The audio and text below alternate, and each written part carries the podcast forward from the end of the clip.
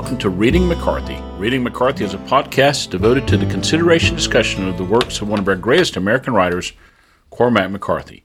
Each episode will call upon different well known Cormacian readers, scholars, and other experts to help us explore different works, various essential aspects of McCarthy's writing. My name is Scott Yarbrough, and I'll be your host for these forays into the deep wilds, dark groves, back alleys, and badlands of Cormac McCarthy. Now, this is a different kind of episode. There's no guest on this one. It's short and barely edited if I'm going to edit it at all. So apologies for my ums, ahs, maybes, you knows, all those kinds of things, which I try to dampen and lessen a little bit through the editing process. But The Passenger has just been released. I've had an opportunity to read it in a kind of Xeroxed galley and I wanted to make some of my thoughts known. They'll be pretty congruent with a lot of what you've read otherwise, but this is just a chance to share without a guest in this different kind of episode some thoughts on Cormac McCarthy's The Passenger, just released here in October of 2022. I'm going to try hard in the first portion of this review to not get into any details beyond those which have already been in a whole lot of newspaper reviews. I will read things that have a little bit of a spoiler to them, but all these are spoilers which are told to you on the book's copies and in the publicity information. And with that stated, in the second part of this, however, I will dig just a little deeper, and that'll be a short kind of rundown of themes I've noticed. Now, as most of McCarthy's fans and probably a lot of the people who listen to this podcast know, this has been awaited for a long time. So, as a little bit of background, McCarthy published his first four books, starting with The Orchard Keeper in the mid 60s and kind of hitting the high water mark with his last Tennessee novel, Suttree, in 1979. 1981, he wins the MacArthur Genius Grant, and during this time period, he's moved out to Texas, where he begins working on his, or has been working on probably for quite some time, his other great masterpiece, Blood Meridian, which is published 1985. Now, up through this part of his career, McCarthy had really been kind of a secret. His books handed around at literary conferences, and the people in the know knew about him. He'd always been well reviewed, but he just wasn't selling many copies. Esteemed by readers like Ralph Ellison, Shelby Foote, and others. He also, as his career moved on, became more and more publicity adverse as we see from a wonderful recent profile in the Cormac McCarthy Journal, published by Dianne Luce and Zachary Turpin. McCarthy did give interviews early on in his career, but usually only when he had a personal connection to the writers. He was so he was no kind of recluse. He's not like J.D. Salinger hiding in a compound. He stayed social and active, but he probably also saw what happened to writers who gave in to publicity, who gave in to being on the cover of magazines and books and doing constant photo shoots. Harper Lee never published another novel until she has had a stroke and an attorney has taken over control of her publishing and then suddenly a first draft of a book that was never published is published as a quote sequel. Hemingway, although he wrote a fair amount, is, is completely derailed and destroyed by the fame industry. And there are good books by Robert Trogdon and Matthew Bruccoli on that if you're interested in it. So, with the Border Trilogy, which the first installment of which is All the Pretty Horses 1992, he wins the National Book Award for that. And the Border Trilogy kind of puts him back on the map. All the books come back in print, which had been out of print mostly for a number of years. And then Cormacians have to wait for seven years. And then right in a row, we get No Country for Old Men. Then the next year, we get The Road. We get the film adaptation of No Country for Old Men, which is excellent and wins all these Academy Awards. Then we get the Sunset Limited, the play, which is, uh, again, very much coincides with The Road, has a lot of same thematic interests. And it's premiered at Chicago Steppenwolf Theater, which is a big deal later film for HBO by Tommy Lee Jones and Samuel L. Jackson. So he's really firing on all cylinders. And we also know that between when he's working on Blood Meridian and has moved out to Texas, he moves out earlier than we'd long thought to Santa Fe, New Mexico, where he eventually gets invested in and falls in with the Santa Fe Institute, which describes its mission on its website as searching for order in the complexity of evolving worlds. That sounds a little bit Star Trek, but it's more interesting than that. Or not as interesting if you're a Captain Kirk guy like I am. Our research has endeavored to understand and unify underlying shared patterns in complex physical, biological, social, cultural, technological, and even possibly astrobiological worlds. Our global research network of scholars spans borders, departments, and disciplines, unifying curious minds steeped in rigorous, logical, mathematical, and computational reasoning. As we reveal the unseen mechanisms, processes that shape these evolving worlds, we seek to use this understanding to promote the well being of humankind of life on Earth. So, under the subheading, What is complex system science? The answer is complexity arises in any system which many agents interact and adapt to one another and their environments. Example of these complex systems include the nervous system, the internet, ecosystems, economies, cities, civilizations. As individual agents interact and adapt within these systems, evolutionary processes, and often surprising emergent behaviors, arise at the macro level. Complexity science attempts to find common mechanisms that lead to complexity in nominally distinct physical, biological, social, and technological systems. End quote. Now, this background on the Santa Fe Institute, which may seem to be a bit of a digression and beside the point, actually will be important. So there we are, middle 2000s, things are going great for Cormac McCarthy. They've made the super successful movie from No Country for Old Men. The Road wins the Pulitzer. He goes on Oprah despite his discomfort with publicity, which I think is shown very well through body language in the interviews with Oprah Winfrey. And then Silence. And now finally The Passenger. And following December 6th, it's I call it sister novel more than I do a sequel. Sister novel Stella Maris. The legend of this book has been around for a long time. It's been discussed since before the Border trilogy. The very first print issue of the Cormac McCarthy Journal, published way back, says we are waiting the new, next new book, The Passenger by Cormac McCarthy. I had a graduate school co teacher who worked with me in this one class I taught from New Orleans who told me just after all the pretty horses came out that McCarthy had been seen in New Orleans and that his next book would be a New Orleans novel. Well, as we all know, that was not the case, and a number of years have passed between that time period of the mid 90s and the 2022 publication of The Passenger, and of course, 16 years since The Road was published. So, has it been worth the wait? Well, in typical Cormacian fashion, I'll say yes and no, kind of, maybe, sort of, I don't know. And now, to follow up on that very precise review, we'll go into a little more detail here. The passenger tells the story of a salvage diver, Bobby Western. He's much more than a salvage diver. When you think of McCarthy's other characters, characters like John Grady Cole from All the Pretty Horses, the nameless father of the road, Marion Sylder from Orchard Keeper, even the eponymous Suttree, the murderous Lester Ballard, and the unnamed kid of Blood Meridian, even that novel's mysterious judge. Even in all the variety from all those different characters, it's safe to say none have the twisty turvy background of Bobby Western. Bobby Western is a kind of genius. His mother, we find out, worked at a low level job at Oak Ridge, Tennessee, where the earliest experiments in the Manhattan Project were carried out. And there she met Western's father, a famed physicist who also worked on the Manhattan Project with Oppenheimer and all the rest. As described in the novel, Western fully understood that he owed his existence to Adolf Hitler.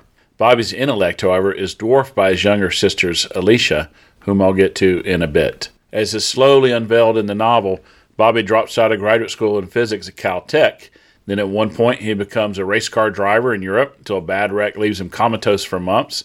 Now, at the beginning of the novel, he's 37 and living in New Orleans around 1980. At the beginning of the book, Western's part of a small team of divers sent down to examine a downed airplane in the Gulf of Mexico. Uh, there is one fewer corpse in the plane than there should be, although the cabin is largely intact. There seems to be no explanation on where the missing t- titular passenger has gone. As Western begins talking to people to find out about the missing passenger, he finds he himself is the object of scrutiny of a mysterious government agency. So the levels of paranoia and weirdness here, we think of things like Men in Black and the kind of conspiracies that led to that humorous film series. Structurally, interspersed as interstitial chapters throughout the book are sequences from the point of view and again, we're talking third person limited point of view. McCarthy is always sticking mostly with the third person, though we'll have first person kind of free and direct discourse sequences occur in very Joycean way as, as he's written throughout his career. But these sequences are from that limited third person point of view of his sister Alicia. Now, what do I mean by interstitial? Well, think of Hemingway's collection of connected stories in our time and the brief little prose poetry sections between the different short stories, which are separating them out. Or think of those interstitial or intercalary, they're sometimes called chapters in The Grapes of Wrath, where the stories of the family Joad are broken up through these various stories which give us the full impact of what the Depression has done to people. Now, these chapters in Alicia show us that she's a mathematical genius and prodigy who graduated from college at the age of 14. She's also profoundly depressed, severely schizophrenic, holds long and engaged conversations with the hallucinations who visit her, like the revenants in Dickens' A Christmas Carol. The primary hallucination, the seeming leader of them, who refers to the other specters as members of a traveling vaudeville show, is a hairless, misshapen dwarf with flippers instead of hands called the thalidomide kid. Thalidomide was a frequently prescribed tranquilizer in the first half of the 20th century, which was later ascertained caused severe birth defects. So even with him, and the way his character kind of becomes more and more interesting the more we see of him, we have here this notion that the things which happened in the past, the sins of the fathers, as one review has put it, do affect the generations to come. Tellingly, the conversations with the Thalidomide Kid at times make us wonder, as surely Alicia does, whether these phantoms are hallucinations or visitations from, there's no other word for it, from beyond. Our opening scene in the book describes Alicia as having been found dead. She has walked out in the snow to die. And so our text begins It had snowed lightly in the night. Her frozen hair was gold and crystalline, and her eyes were frozen cold and hard as stones. One of her yellow boots had fallen off and stood in the snow beneath her. The shape of her coat lay dusted in the snow where she dropped it, and she wore only a white dress, and she hung among the bare gray poles of the winter trees with her head bowed and her hands turned slightly outward, like those of a certain ecumenical statues whose attitude asks that their history be considered, that the deep foundation of the world be considered where it has its being in the sorrow of her creatures. Alicia's absence and the tragedy of her suicide haunt the book because Bobby has loved and continues to love Alicia more than anything else in his life. And as we know from her chapters in this book and from the sister novel Stella Maris, Alicia felt the same way about Bobby. Their love is not only sibling love, but, and this is a word I had to look up on the internet, consanguinamorous, which is to say, a true romantic sexual love between siblings. It is a love of high and flourishing romance in an incestuous and indeed openly Faulknerian way. It is no less creepy for all that is never consummated. His grief for his sister haunts him throughout this novel. Her absence haunts him just like the absurd hallucinations haunt her waking life. In the early going of the novel, the tension does ratchet up as one expects in a suspense novel. Bobby pretty quickly understands he is swimming in murky waters and that he is not sure what dangers lurk just out of sight. More and more challenges mount, and the novel has for a time a strange timbre as if spawned of an illicit tryst between John Grisham and Franz Kafka. Ultimately, however, as a novel of plot, the book is a failure.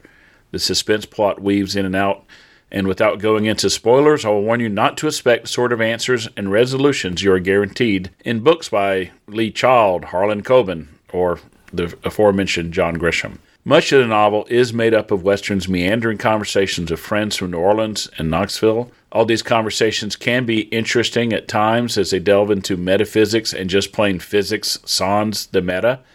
They often seem to have little significance and are irrelevant often to the story. It's peculiar how often Western encounters his Tennessee friends in New Orleans. The structure in its reiteration of a conversation followed by a bit of movement by Bobby, then another conversation with another friend, and then a bit of movement followed by another conversation is obliquely reminiscent of The Crossing, where, as we remember, Billy Parham often has these long discussions, or really he's often the audience listening to someone else hold forth on metaphysical philosophical conundrums and you know ways of seeing the universe and considerations of life and the universe and everything to channel a little bit of Douglas Adams for a second. In the passenger, however, these conversations seem more loosely connected, and as stated before, the relevance is often difficult to ascertain For example, at one point, a private detective is introduced who is of little help in dealing with Western's problems with these strange, you know, dark shaded, dark suited government figures, but who spends a long time in the book explaining conspiracy theories regarding the Kennedy assassination. Bobby's various conversations with these friends of his vary between and, and also with people he meets they vary between interesting and ones that feel as if they're just name dropping the names of famous mathematicians and physicists. As if you were intruding on a party where everyone but you had a phd from a major institution in physics except you. And i suspect this is the way people feel when english professors get to discussing nuances of critical theory at a party and start talking about derrida this lacan that Foucault said this, Roland Barthes said this, Kristeva believes this, and we see it in a lot of ways. Now, virtually every published review will give you an example of one of these discussions.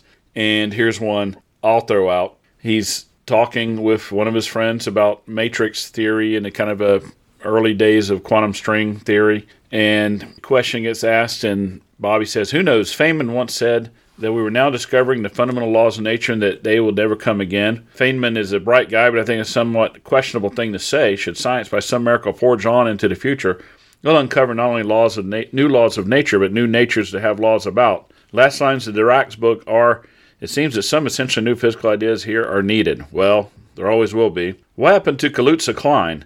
It's still around. It appeared in modern unification theories. The question, of course, is whether these in turn have any value. The original theory is a pretty elegant edifice. Einstein was taken with it. He wrote a rather neat paper on this subject, had drawings and everything, but he came to see most of the problems, eventually dropped the whole thing. I knew my father dug up Kaluza's 1921 paper. There was a five dimensional field theory that went with it, and it was quite a piece of work. included general relativistic theory of gravitation. This is what got Klein interested when the Kaluza Klein version came out. It incorporated quantum mechanics. De Broglie was interested, and these were interesting times in physics. Well, maybe in physics, but not so much at the cocktail party or dinner party where that comes out, and not always in the novel. Although, again, some of these conversations can be very interesting.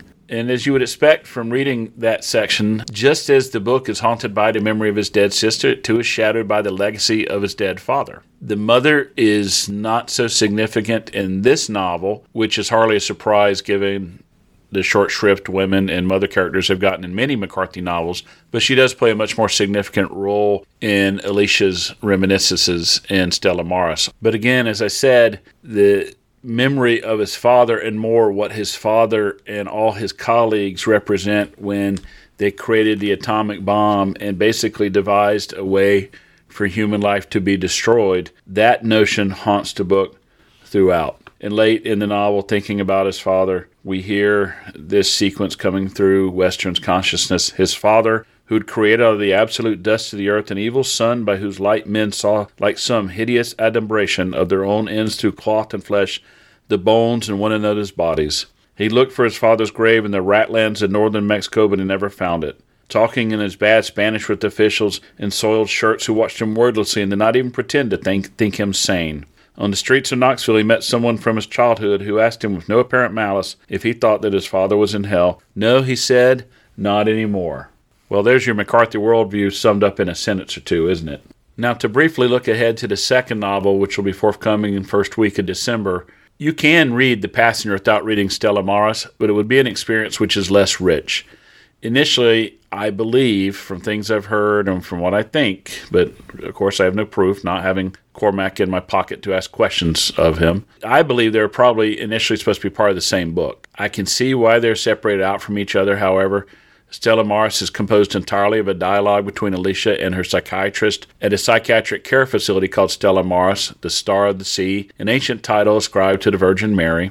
However, you cannot make sufficient sense of Stella Maris if you have not read The Passenger. So, what is the aesthetic judgment? Again, in this first half of my talk, I've tried to forego any spoilers. I've tried to keep it vague. I've tried to stay within the boundaries we see in all the newspaper and online reviews we've seen. Where are we at artistically? Is it good? Is it bad? Well, I'll tell you, I've heard readers whose opinions I trust discuss the books, and particularly The Passenger, with great enthusiasm. I've also heard readers whose opinions I trust discuss The Passenger with great disappointment. These are all people I've had on my podcast. They're all people I think highly of. So we see there great variance in how people read it. Is The Passenger McCarthy's best novel? No, and not by a long shot. If I'm completely honest, I admit I place this among McCarthy's lesser novels. Yet I find I am fascinated with both these books and I'm eager to reread them. I can't think of any significant literary writers who end their careers without a single misfire. Hemingway's Across the River and Into the Trees is a travesty compared to his first two novels and his first collections of stories. Faulkner's A Fable almost seems a work of self parody. Yet, even at his worst, McCarthy is interesting. His crafting of prose poetry still leaves passages in the book to take your breath away. And I'll give you an example. Because it is Cormac McCarthy, I can emulate the Guardian's book reviewer and read you the last paragraph without really spoiling a single thing you don't know from the beginning of the book. Now, the context is he's reading in a hovel. The straw roof hissing in the bell shaped dark above him, and his shadow on the rough troweled wall, like the scholars of old in their cold stone rooms toiling at their scrolls, the lenses of their lamps that were made of tortoiseshell boiled and scraped and formed in a press and the fortuitous geographies they cast upon the tower walls of lands unknown alike to men or to their gods. Finally, he leaned and cupped his hand to the glass chimney and blew out the lamp and lay back in the dark. He knew that on the day of his death he would see her face, and he could hope to carry that beauty into the darkness with him, the last pagan on earth, singing softly upon his palate in an unknown tongue.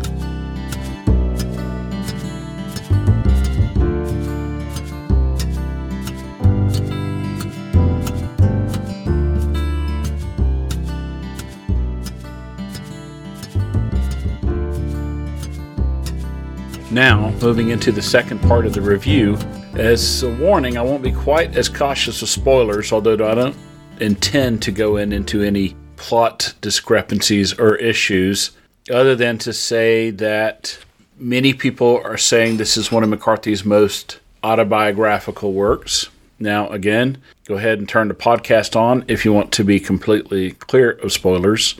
If you want to continue, then we're going to continue right here, right now. So, how is autobiographical? Well, the first thing is, I don't know if I'm well acquainted enough with all of his biography to say, but we do see the character Bobby Western make his way to Arizona, and then at some point he is in New Orleans at various points, as just as McCarthy lived in New Orleans at different times and lived in Tucson for a while. He eventually goes to Ibiza in Spain to live. And again, all of this reflects the life McCarthy lived. And so we start becoming curious whether this biographical connectiveness, which he avoids in every book except for probably Suttree, really means anything. Now, as I've stated before on the podcast, works of art can be viewed by different lenses.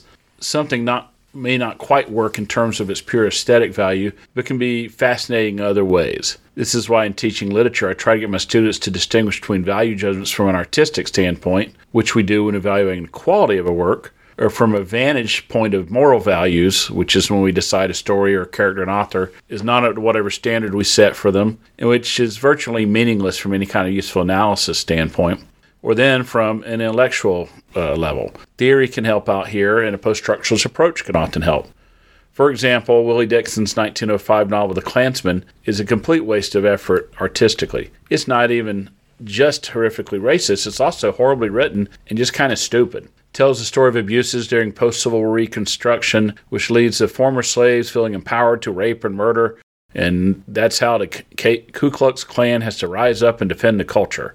As work of pop culture, is not unfair to call it trash, but it does get adapted into the first important motion picture, Birth of a Nation, by D.W. Griffith in 1915, and provides interesting insights into what kinds of books would stir the popular imagination United States of 1905. So, to be fair, plenty of people hated it 05 and 06, but plenty of people bought it as well. From a post structuralist standpoint, we might think of new historicism and other approaches we evaluate the culture using this textual artifact. We evaluate the aporia, which is to say the cultural blind spot people have as they value it one way or the other. So, although the book has no artistic value to our modern 2022 audience, it still has interest. It's still worthy of analysis. Now, though these novels I'm talking about today, The Passenger and its soon to be released Stella Maris, may not artistically measure up to the heights of Suttree, Blood Meridian, or The Road, they're still going to provide a lot of room for scholars, critics, and engaged readers to meander around inside of. The perfect reader for these two novels has a master's in English, a master's in philosophy, and a PhD in either mathematics or quantum physics.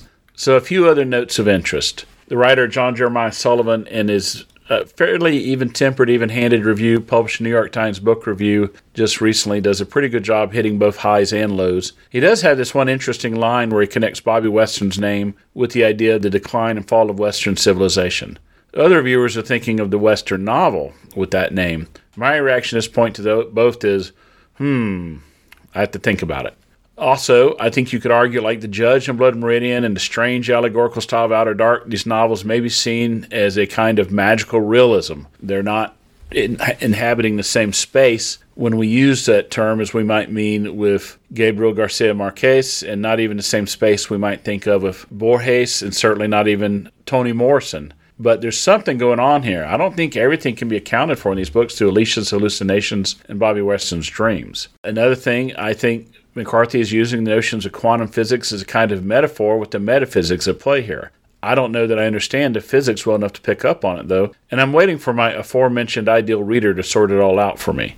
Additionally, I think there's a lot of metafiction mixed in with the metaphysics and the non metaphysics and the math. Now, by way of example, when Ernest Hemingway published Old Man to Sea in 1952, coming out initially Life magazine and almost immediately afterward the Scribner standalone edition of the novel, or really novella we're being strict. A lot was published pretty early on on the religious symbolism in the story, which is, we know we have the stigmata. He carries a mast on his back like Christ carrying the cross.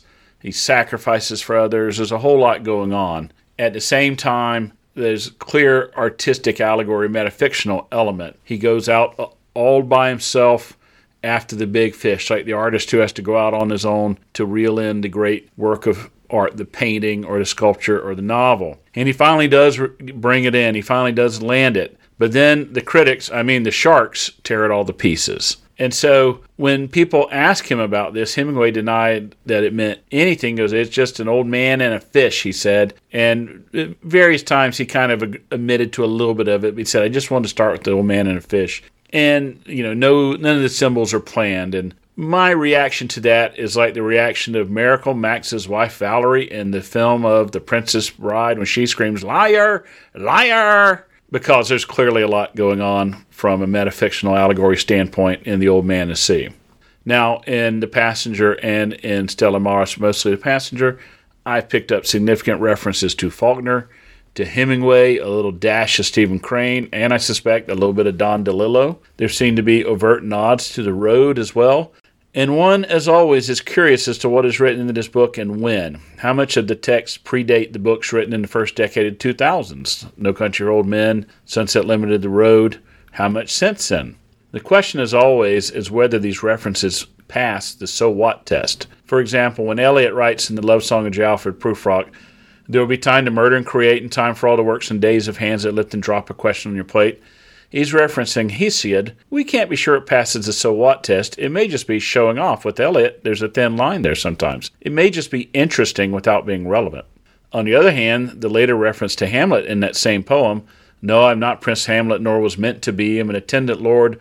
One that will do to swell a progress, start a scene or two, advise a prince, no doubt an easy tool resonates perfectly with the themes of powerlessness, indecisiveness uh, that radiate throughout the poem and this kind of evocation of a anesthetized, weak, modern man of the post World War One generation, and really the of the World War One generation since the first drafts of the poem. First versions are written during World War One. The question will be whether these intertextual allusions to other texts by other writers and to McCarthy's other books are merely interesting to the informed reader, or if they're also relevant to our understanding of it. So finally, I'll follow this short podcast of one about Stella Maris in a few weeks Thank you for listening, and I hope you've enjoyed this brief break with my form. As always, thanks to Thomas Fry, who composed, performed, and produced the theme music and interludes to Reading McCarthy. The views of the hosts and my guests, when I have them, do not necessarily reflect the views of the home institutions or the Cormac McCarthy Society. Contact me, please reach out to readingmccarthy at gmail.com. You can find me on Twitter and Facebook. The website is at readingmccarthy.buzzsprout.com. If you'd like to support the show, you can click on the little heart symbol at the top of the page to buy the show a cappuccino. You can support us at www.patreon.com uh, forward slash reading McCarthy. I should announce in all likelihood I'm going to begin accepting minor Not too cumbersome sponsorships in the near future, just to cover the minor expenses of the show. But for now, thanks for listening and can't believe I went all this way and never referenced that song by Iggy Pop.